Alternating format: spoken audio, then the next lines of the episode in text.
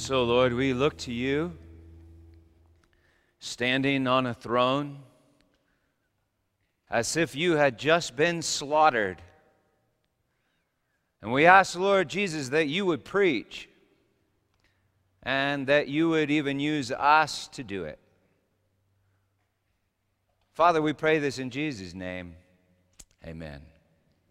Revelation chapter 11, verse 15. Then the seventh angel blew his trumpet, and there were loud voices in heaven saying, The kingdom of this world has become the kingdom of our Lord and of his Christ, and he shall reign forever and ever. This is the end. This is not the start of the millennium. We'll talk about that eventually. But here, the kingdom of this world has become the kingdom of our God, and he will reign forever and ever. This is the end of all things including space and time as we experience them. By now, you should have this picture emblazoned in your brain. In the Revelation, there are all these series of sevens, just like the seven days of creation. And on the seventh day, which is the seventh age, which is eternal, everything is good. And it is finished. Each time we get to seven, we come to the end of chronos, chronological time. And you remember that John is like, he's watching, he's watching this revelation. Remember, he's watching it from e- eternity. And now he's watched the Lamb on the throne unwrap the seven seals. And he's heard the seven trumpets sound as they sounded on the Day of Atonement. He's watched the walls of this world come tumbling down, just as those walls came tumbling down when Joshua uh, and the priests blew the seven trumpets the seventh time around the city on the seventh day, and the walls of Jericho came tumbling down. This is the end, the telos, the perfection. This is what the story is all about. We are about to see the reason for all of this pain and suffering. Verse 16 And the 24 elders who sit on their thrones before God fell on their faces and worshiped God, saying, We give thanks to you, Lord God Almighty, who is and who was, and not to come because he's, he's there. For you have taken your great power and begun to reign. The nations raged, but your wrath came, and the time for the dead to be judged, and for rewarding your servants, the prophets and saints, and those who fear your name, both small and great, and for destroying the destroyers of the earth. Now, we're going to read about folks being judged and rewarded in chapter 20, but here in chapter 11, it's already happened. God has destroyed the destroyers of the earth. That's Satan, but, but not just Satan. Who are the destroyers of the earth? Destroyers of the earth. Well, who is supposed to take care of the earth? I mean, like, did God ever appoint someone to take care of the earth like a gardener might be appointed to take care of a, of a garden? And this word for destroy, diaphthero, it's used just a few times in the Bible, twice by Paul in this form. And check this out it's used of, of people. In 1 Timothy 6 5, it's used of people that think godliness is a means of gain. Can you imagine that? That'd be people like that would take the knowledge of good and evil in order to make themselves in the image of God, as if um, we could justify ourselves and gain the kingdom of heaven. Someone that thinks this way has a destroyed mind, is what Paul is saying. The other place Paul uses the word diaphthero is 2 Corinthians 4.16. Though our outer man, nature, is wasting away, diaphthero, getting destroyed. Don't know if you noticed that, but that's what's happening. Our inner man is being renewed day by day for this slight momentary thlipsis, tribulation is the word, is preparing for us an eternal weight of glory beyond all comparison. For we know that if this tent, this tabernacle that is our earthly home, is destroyed, we have a building from God, a house not made with hands, eternal in the heaven. Heavens. He's saying that our old selves have to get tribulated and destroyed in time so we can receive a new self eternal in the heavens, a temple that is capable of housing an eternal weight of glory beyond all comparison.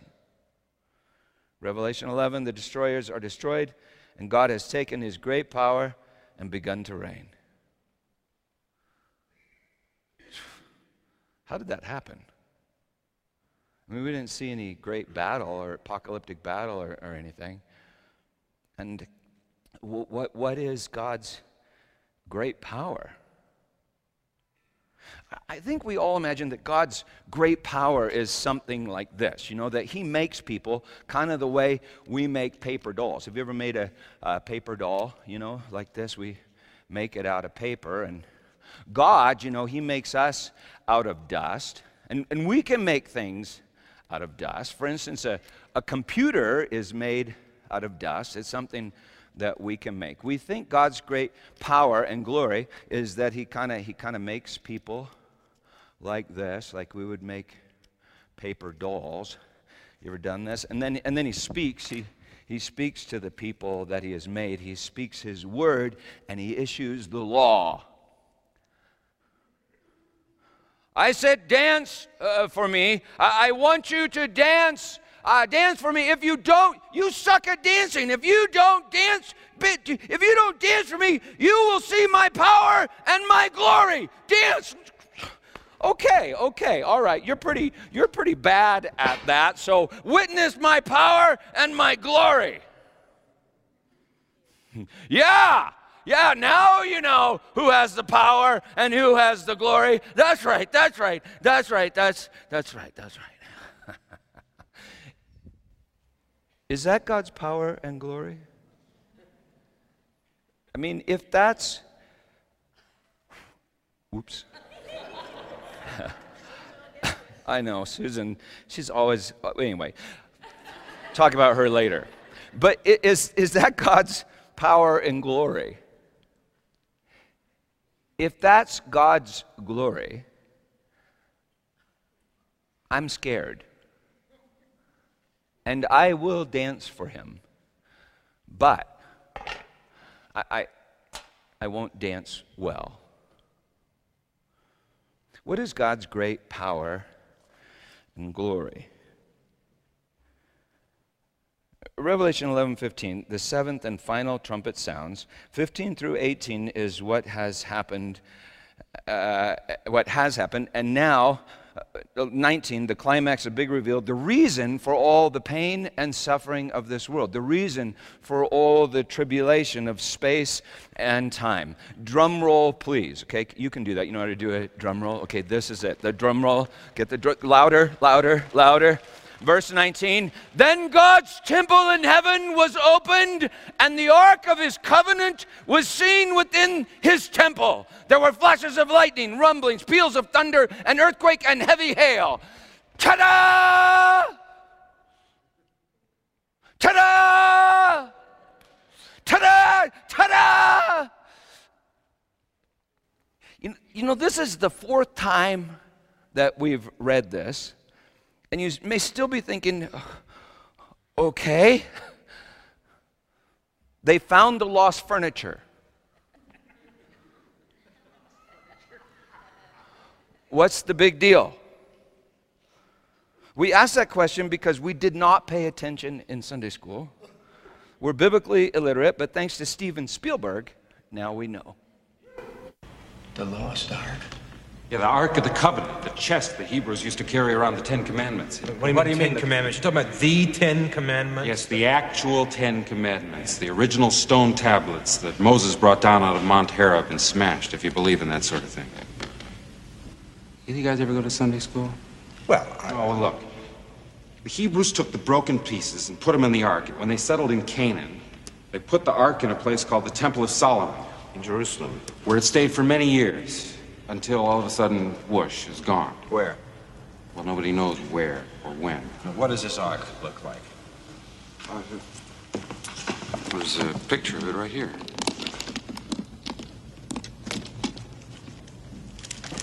That's it.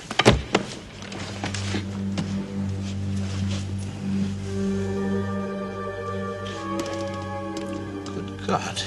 Yes, that's just what the Hebrews thought. Uh, now, what's that supposed to be coming out of there? Lightning. Fire. Power of God or something. begin to understand Hitler's interest in this. Oh, yes. The Bible speaks of the ark leveling mountains and laying waste to entire regions. An army which carries the ark before it is invincible. Army that carries the ark is invincible. That means that they always conquer. That's what this book is all about. Remember? Uh, Jesus said to the seven churches seven times To the one who conquers, I grant the tree of life in the paradise of God. Uh, the one who conquers will not be hurt by the second death. That's the death of death. The one who conquers, hidden manna and a new name. To the one who conquers, authority over the nations and the bright morning star. That's Venus and Jesus. To the one who conquers, white robes and the book of life. To the one who conquers, I will make him a pillar in the temple of the living God. To the one who conquers, I will grant him to sit with me on my throne. That's also his father's throne. That's the throne of God. That's big. How do we do that? How, how do we conquer? We need the ark. The army that carries the ark is invincible. Of course, Hitler wanted the ark. Of course, each one of us wants the ark. The one that carries the ark is invincible. The one that carries the ark has free will. Free will. I mean, whatever that one wills will happen, and whatever that one does not will won't happen. The Ark of the Covenant is like the ultimate example of this thing that we loosely call free will. The dictionary defines freedom as the power to act, speak, or think without hindrance or restraint. So a free will would be a will that wills without restraint. A will that wills what it wills without being determined by any other will. We all seem to want free will. And yet we're a little, we're a lot terrified of free will. And worst of all, we, we really don't even know what it is. I mean, we imagine what it does, but we don't stop to consider what it is. I read about this Irish prisoner who escaped from prison by burrowing, tunneling under the prison walls. He came up in this playground with little children all around him playing. He, he, was so excited, he began jumping up and down in the air, screaming, I'm free! I'm free! I'm free! This little girl who was standing there, she looked at him with disdain and said, That's nothing. I'm four. so who's free? Who's for? What is it to be free? What's free will? I'm proud to be an American because at least I know I'm free. Are you? Is freedom the ability to choose between Coke and Pepsi at 7 Eleven? Is that free will? Is random choice freedom? In other words, is chaos freedom? Or is that bondage?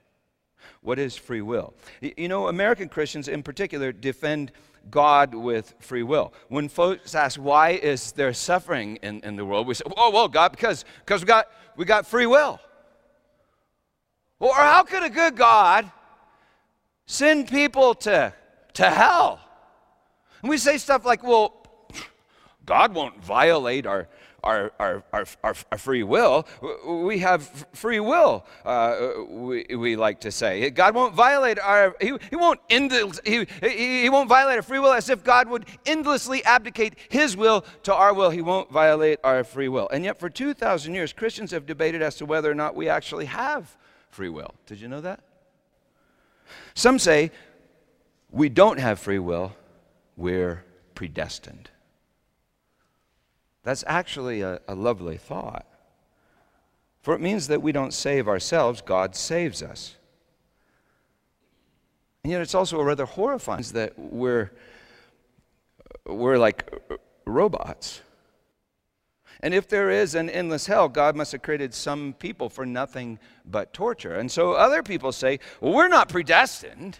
We have free will. And, and you see, that's a lovely thought, for it means that we're, we're not robots. We're persons capable of love. And yet it's also a horrifying thought because none of us seem to be capable of saving ourselves. That is, living a life of perfect love. We, we, we just can't bear the responsibility. In fact, that's kind of what the whole Old Testament is about. So scripture claims that apart from a miracle, we're a slave to sin and actually dead in our trespasses and sins. In which case, God cannot violate our free will because we don't have one. And yet, we've read the law. You will love. And it's impossible to love without free will. So, for 2,000 years, we've debated, fought wars, divided the church over free will. And get this the term free will as such can't even be found in a good English translation of the Bible. Isn't that weird? Now, there's a reference to a free will offering in the Old Testament, uh, but the word uh, is really one word, and it refers to our will and really nothing about it being free. And yet, there must be a word. There must be a word somewhere in the Bible that describes what we mean by free will. Sometimes when I hear people talking about free will, I think to myself, wow, that sounds like heaven.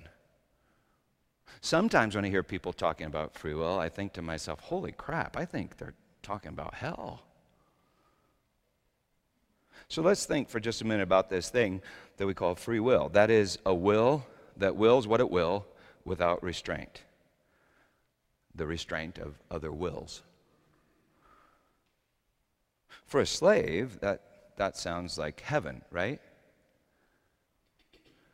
I mean, think about Israel coming out of bondage in Egypt. They, they thought freedom from the will of Pharaoh was the promised land. And yet, God had a far greater freedom in mind for the Israelites. Free will is a will not constrained by anyone else's will. Societies constrain individual wills with a corporate will called the law. It was Sigmund Freud who wrote the seminal work, the book Civilization and Its Discontents. And in it, he showed how civilization is really founded upon the repression of the will. It's dependent upon uh, people saying something like this to themselves I will to sleep with my neighbor's pretty wife, but I will repress that will, my will, to the corporate will, the law.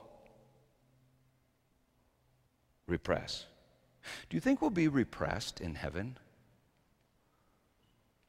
The promised land? You know, I think most people think we will because they have a hard time even conceiving of anything else. Paul wrote, For freedom Christ has set us free. Let us not submit again to a yoke of slavery. And he's talking about the law.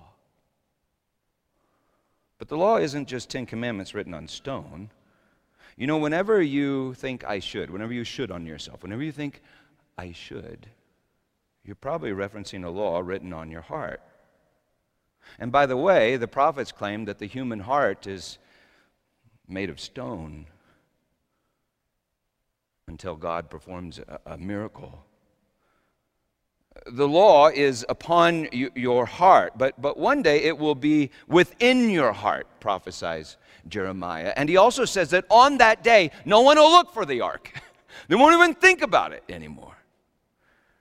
Well, anyway, whenever you think I should, you're referencing a law impinging upon your heart and thereby admitting that your heart is not free.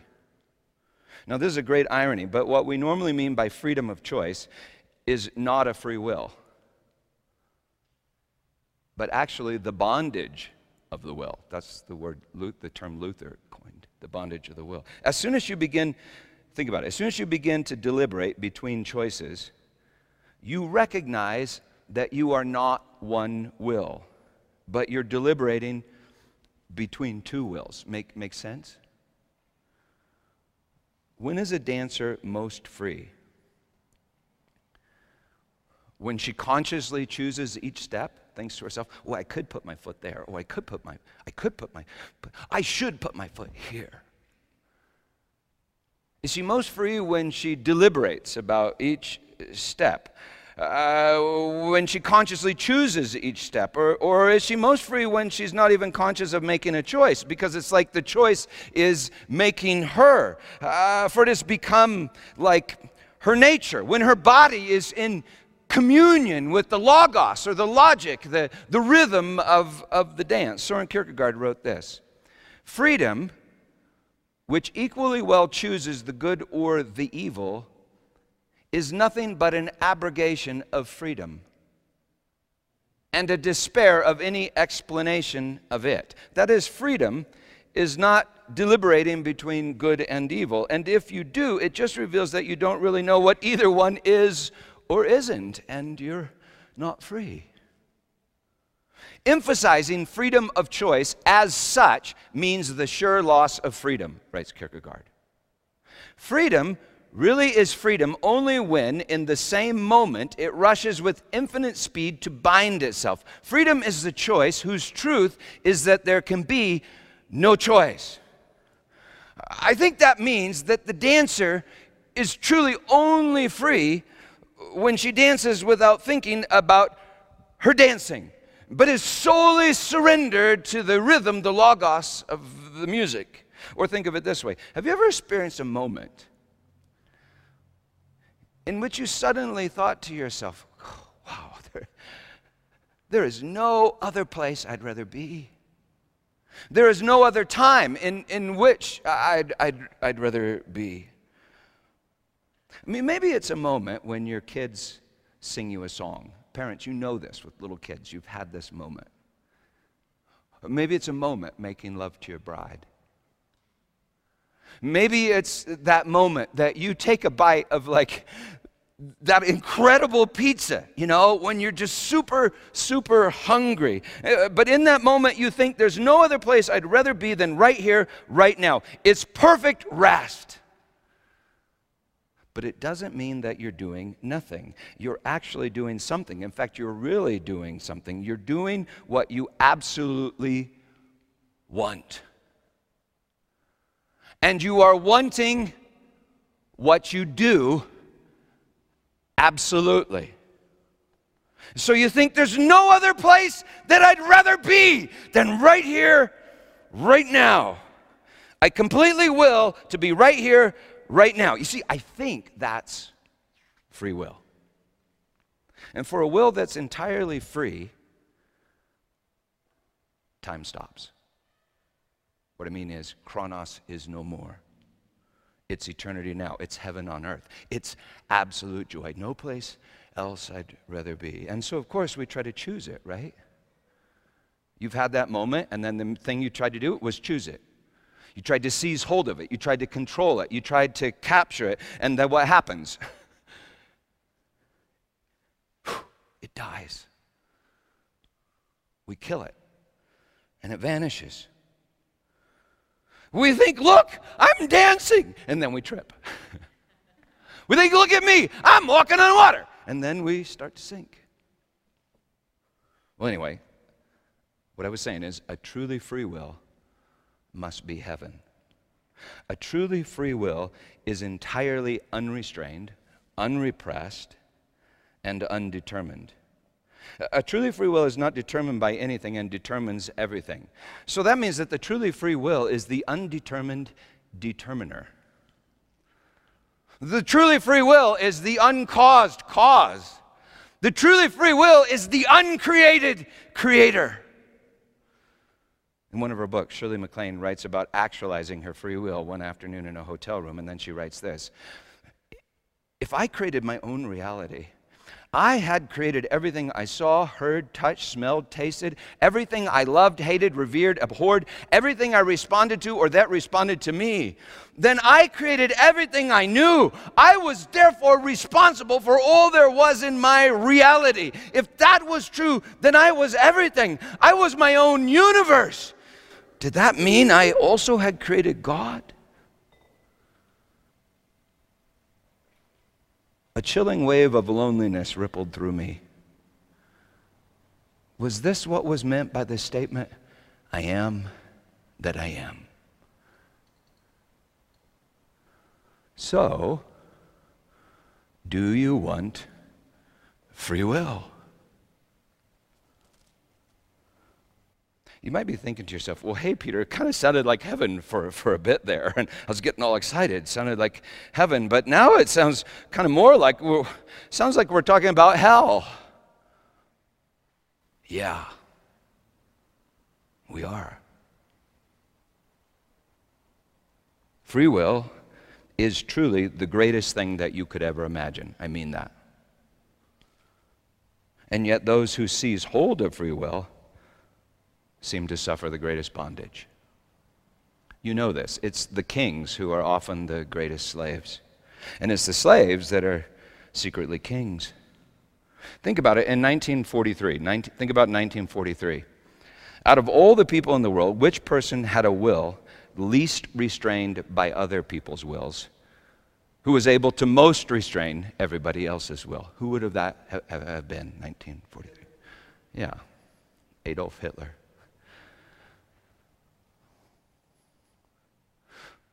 Who would that be today? Maybe Vladimir Putin? Perhaps Donald Trump? Fortunately for Donald's soul, we have a system that limits power. Free will is power. And seizing power will make you miserable. Every mother knows this. The spoiled child is the miserable child. It's the child whose will is left unrestrained that sinks into despair. That child wills whatever they want and then loses the ability to want what they will. It's like they seize hold of the good, but the moment they seize hold of the good, the good dies, and then in misery, uh, they try again and again and again and again, trapped in a hell of their own making, until someone finally breaks their will and the walls of their self centered kingdom come tumbling down. After watching Charlotte's Web, you know that children's story? My old friend uh, Kathy was worried about her daughter. I think it was Annie. Because at the end of the movie, you may remember Charlotte the spider dies giving birth to her, her babies. Her little girl looked up at that point and said, Those babies were born and their mommy was dead. Do you know what that means? Kathy looked at Annie with great compassion, and then Annie said this it means that they can do whatever they want. we understand why the idea is enticing. But what if the thing that all babies most want is their mommy? I'm just pointing out that free will is the very definition of heaven, but when we seize hold of it as if it were solely ours, it feels like hell. People that claim to possess free will, well, they often seem to end up in hell. But people that don't have a free will, well, they're not really even people. Maybe we're not people quite yet. Maybe we're not really persons, but just dreaming of being persons one day, the seventh day, when it is finished and everything is good, including us. Scripture says that Jesus is the firstborn from the dead and he's the firstborn of all creation. I think that means that you're not truly born until you die and you're not finally created until that, that day. Paul writes, Awake, O sleeper, and rise from the dead, and Christ will give you, give you light. We're asleep in the dream of our own sovereignty. That's what we've been preaching. We're asleep in the dream of our own free will. Well, anyway, as I was saying, the ark is free will. And so, of course, everyone, especially the Nazis, want to possess the, the ark, the army that is invincible. The question is, what army can carry the ark?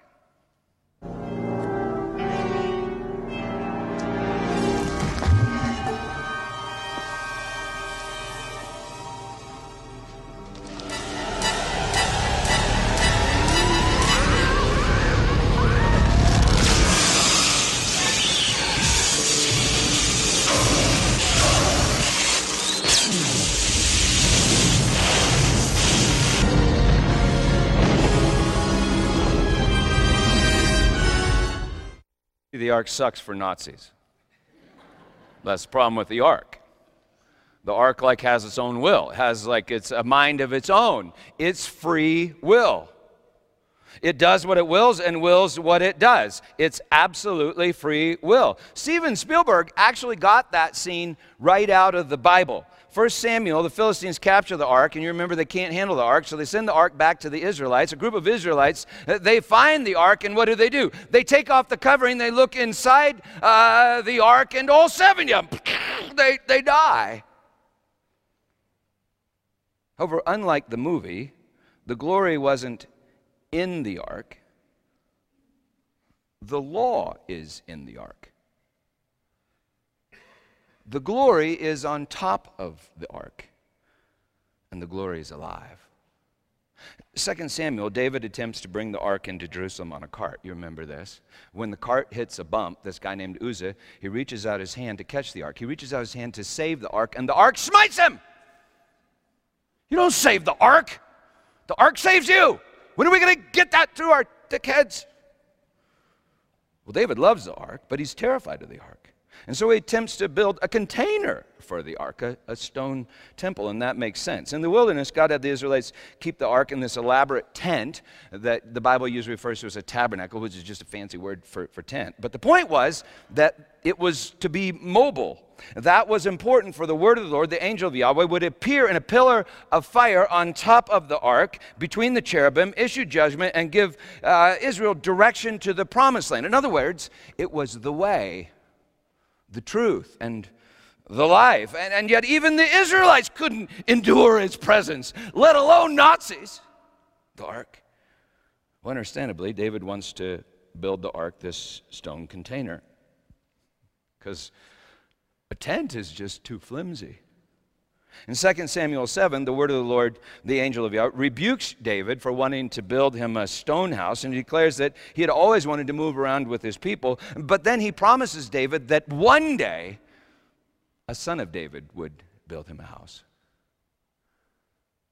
Of course, all the people thought that was Solomon who built the stone temple, but, but, it, but it turns out that that temple was destroyed by Babylonians in 587 BC. Uh, about 600 years later, after it was destroyed, another son of David stood by the rebuilt temple, uh, the rebuilt stone temple, minus the ark, which had been lost when the temple was destroyed. He stood by that stone temple, and John records that he said this Destroy this temple, and in three days I will raise it up. And he was speaking of the temple of his body. Well, the ark is absolute free will. And so far, we've spoken of what it does. It judges, it directs, it can move mountains. That's what it does. But even more fascinating, I think, is what it is. Do you know what it is? A coffin. In Hebrew, aron, which comes from ara, which means to pluck or pick. You know, like you might pluck or pick some fruit from, from a tree. And that would make sense because when you pluck it, it dies. The first place that the word appears in the Bible is in the last verse of Genesis, Genesis 50, verse 26. When Joseph um, makes the children of Israel promise to put his bones in an aron one day and carry them back to the land, the land of Israel. Joseph is perhaps the most vivid and detailed picture of Jesus in all of the Old Testament. Bones of Jesus in a box. That's quite a picture. The next place Aron appears is in Exodus, when God commands Moses to have Israel build an Aron, a coffin for the law. They are to build it of eitz, is the Hebrew word, which can also be translated tree, wood, gallows, or by the first century, cross. They are to build it of shittim wood. Read it yourself if you think I'm making this stuff up. Shittim eitz.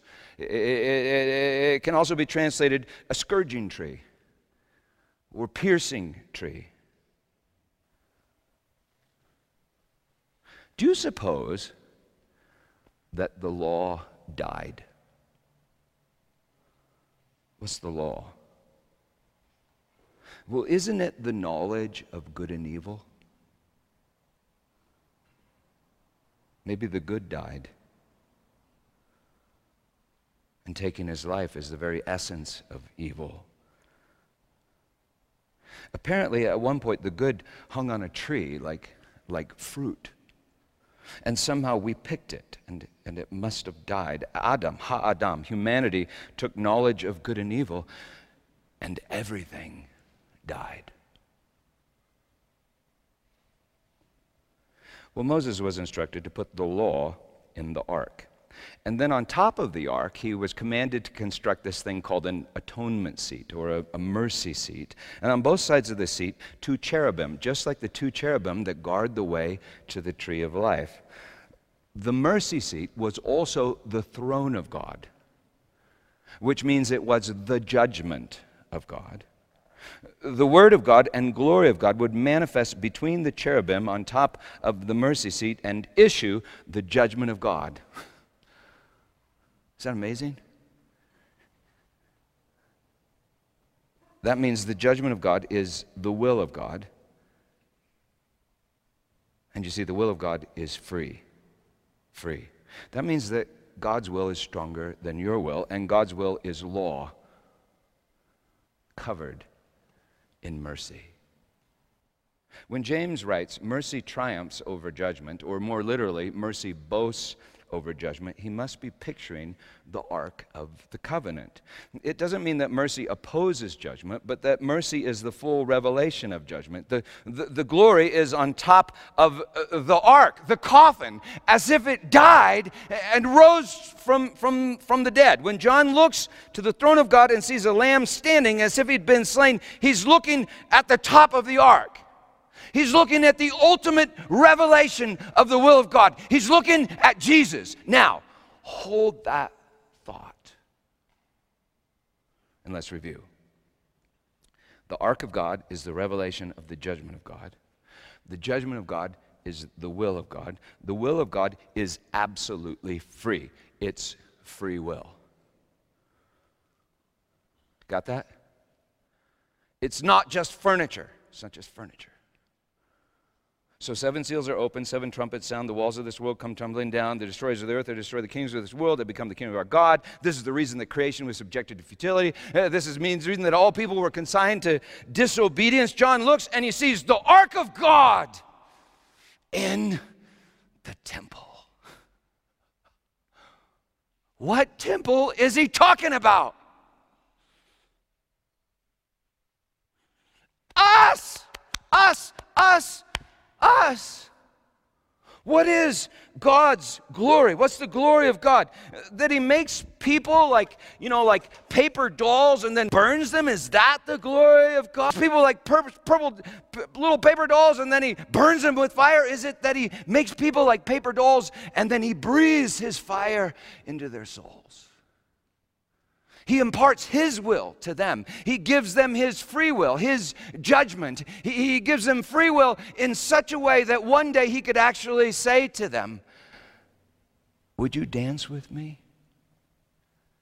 And they would freely reply, Oh, it is my greatest desire to dance with you forever and ever and ever, my love. Whew. That would be power. That would be glory. The glory of God is man fully alive, wrote Irenaeus in the second century. The glory of God is humanity in his own image. The glory of God is his own free will at home in our souls, his temple. Jesus says, He who conquers will sit on my throne. Dang. That means God's will will be your will. And that means your will will be God's will. That means you will say to the mountain, Hey, mountain, move. And it just moves with no problem. I know you've tried it, but the day's coming. Move, and the mountain will move. That's what it means. You will never think, I wish I was someplace else or sometime else. You will create reality, and yet you will never be alone. You will will what you want and always want what you will absolutely. You will constantly choose the good in absolute freedom. That freedom is life. It will be better than anything you can even imagine right now. And this is the plan for the fullness of time. That means that you are predestined for free will. That's awesome. Awesome. John sees the ark of God in the temple of God, and God's temple is you. So, so how did it get there? How did it get there, and do we have it now? And back to that question do we have free will? Ask yourself, okay, uh, do I have free will? But, but first, let's, let's review. God's will is free, God is free will. God is what He wills, and He wills what He is. He is undivided and free. He's one. Uh, the biblical word for free will is Yahweh. I am that I am, God. God is free will, and He's making us in His image. I think that's the, that's the gospel. That's good news. The free will of God is also the Word of God that creates all things, including you. The Word of God is Jesus, and Jesus is the Word of God. Jesus is the slaughtered lamb standing on the throne on top of the ark. Jesus is God's, Jesus is God's will. Jesus is free will. Now ask yourself the question Do I have free will?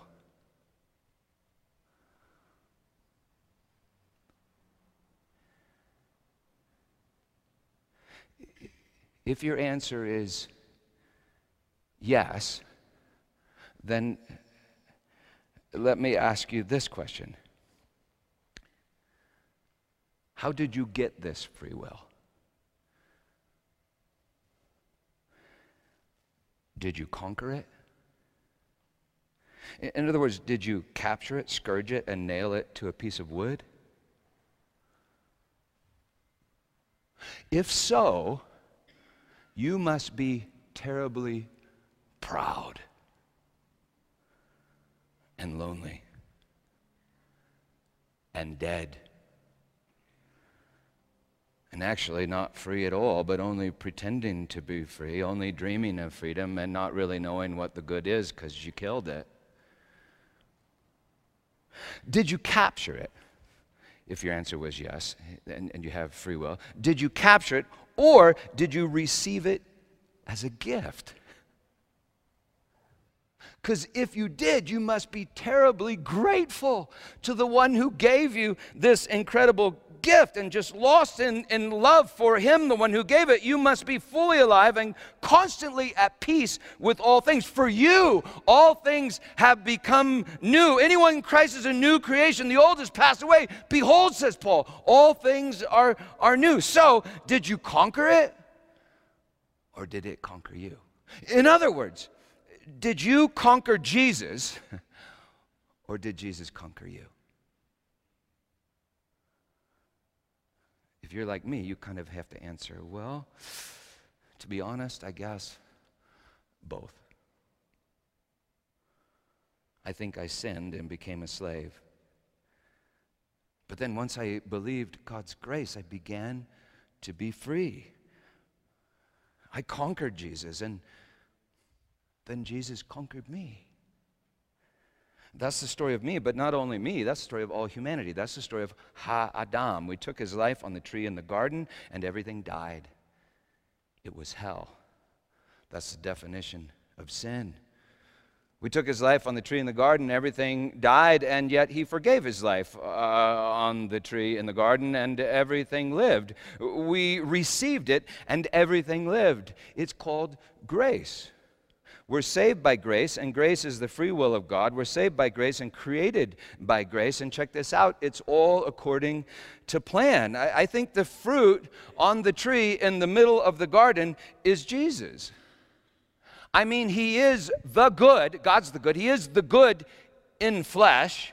He is the life, He said so, and He is the will of God. He is free will. So think about Adam, that first Adam. Adam was tree in the garden. He, he was free, but he was not free to choose the good because he didn't know what it was. He didn't have the knowledge of good and evil. Once he took the knowledge of the good, once he took the life of the good, oh, then he began to know evil. But he could no longer choose the good. Why? Because he was in bondage to evil. He was divided, and he had just crucified the good. On the cross, God revealed that what we took, He had always given. It was forgiven. The good is grace. The good is grace, which is the free will of God. The will of God is Jesus Christ crucified and risen from the dead. When we finally and fully believe that it is finished, we will know the good and we will want the good and we will manifest the good. We will be the good. It's eternal life. We will know good and evil and we will live. In other words, we will be in the very image of God. So at the cross, check it out. God freely willed freely willed to surrender his good will to your bad will, in order that you might surrender your bad will to his good will for all eternity. And this is the glory and power of God. God is love. Free will is love. And love is making you in his own image. Listen closely. To the degree that you are proud of love, as if you thought that you were the author of love, you are the evil dead in bondage to sin. And to the degree that you're grateful for love, as if love were the author of you, you're alive in the temple of the living God. Actually, I think, I suspect that the ark is in the temple right now. And maybe it has been all along. And so one day the last trumpet will sound, and you will wake from the dream of your own sovereignty, the illusion that you are in charge of everything. The walls of your world will come tumbling down. This old tent will dissolve and blow away like dust, and then you will see it. The ark is in the temple, the temple of the living God, which is you. You will see it, and sometimes you can see it even here, even now. seven, eight, nine.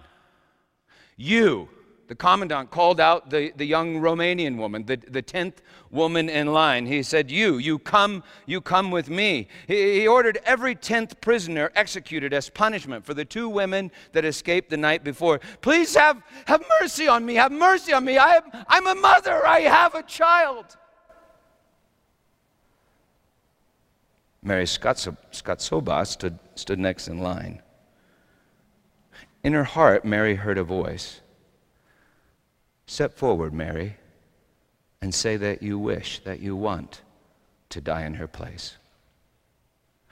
She replied to the inner voice No, she's not a Christian. She's a Jewish communist. When the Nazis are overthrown, the communists come to power, they will be as bad as the Nazis. The voice said, on a day like this, I died, not for the good ones, but the bad ones, the sinners. And then Mary stepped forward and said, I want to die in her place. Later, as Mary was being led to the ovens, it's reported that she told her executioners, When God took his people out of slavery in Egypt, it is written that he went before them in a column of fire above the ark. I pray that when my body burns, it would be a column of fire that shows you the way to God. Well, it was. And it still is the army that carries the ark is invincible. The kingdom of the Nazis is long gone, and the kingdom of our God uh, cannot be stopped. Mary willed what she willed, although everything, everything tried to stop her. In other words, her will was. And now her will has joined a symphony of wills, all in harmony with God's will as one will. It's the kingdom of heaven, the great dance, and it's absolutely free. And one last thing, this is important. On earth, Mary gave birth to the life of God. Mary saved the life of that young mother, but Mary is the mother of our Lord. Check out this next verse. 19, the Ark of the Covenant was seen within the temple, hail, all that stuff. Next verse. And a great sign appeared in heaven a woman clothed with the sun, with the moon under her feet, and on her head a crown of 12 stars. She was pregnant. You understand that when we surrender to the will of God, we actually give birth to the will of God? So, happy Mother's Day, Bride of Christ, and Mother of the living God. This is the will of God. He took bread and he broke it saying, This is my body given to you. Take and eat. And he took the cup, saying, This cup is the covenant in my blood, poured out for the forgiveness of sins. Drink of it. So, actually, this sermon is just super simple. Ready? In case I lost you somewhere along the line. this is the ark. You are the temple. This is free will. And you are the body of Christ, the bride of Christ, and even his mother. What does every mother want? What does every father want? They want a child who loves them in freedom. That's a child with free will that knows you gave them that free will. A child that loves them in freedom. This is freedom. Amen. And so, Lord Jesus, we thank you not only for what you do, but who you are you are the free will of God, and you are love in flesh, loving us constantly. Thank you, Lord God, for this glimpse of the judgment seat, the throne. When I see you, I have to confess that I think time. I think that I am responsible for you, that I'm responsible for free will. And Lord God, that's why I get proud. That's why I get jealous. That's why I compete. That's why I take things and I possess things and I have such a hard time loving my neighbor. But Lord God, I thank you for the, the good news that, that, that I'm not responsible for free will, but you, free will, is responsible for me. Because, Lord God, when I see that, I begin to love you and love myself and love my neighbor and I just can't wait for that day when I am finally and fully free with you and everyone in this room and an entire new creation. In Jesus' name, Lord God, we thank you. Amen. By way of benediction, let me just say that today was the introduction to the Mother's Day sermon. like, so you need to come back next week for the Mother's Day sermon in Revelation chapter 12. But for now, just boil everything down to this believe the gospel. Amen? Amen. And members of the prayer team are down front and they'd love to, love to pray with you. Happy Mother's Day.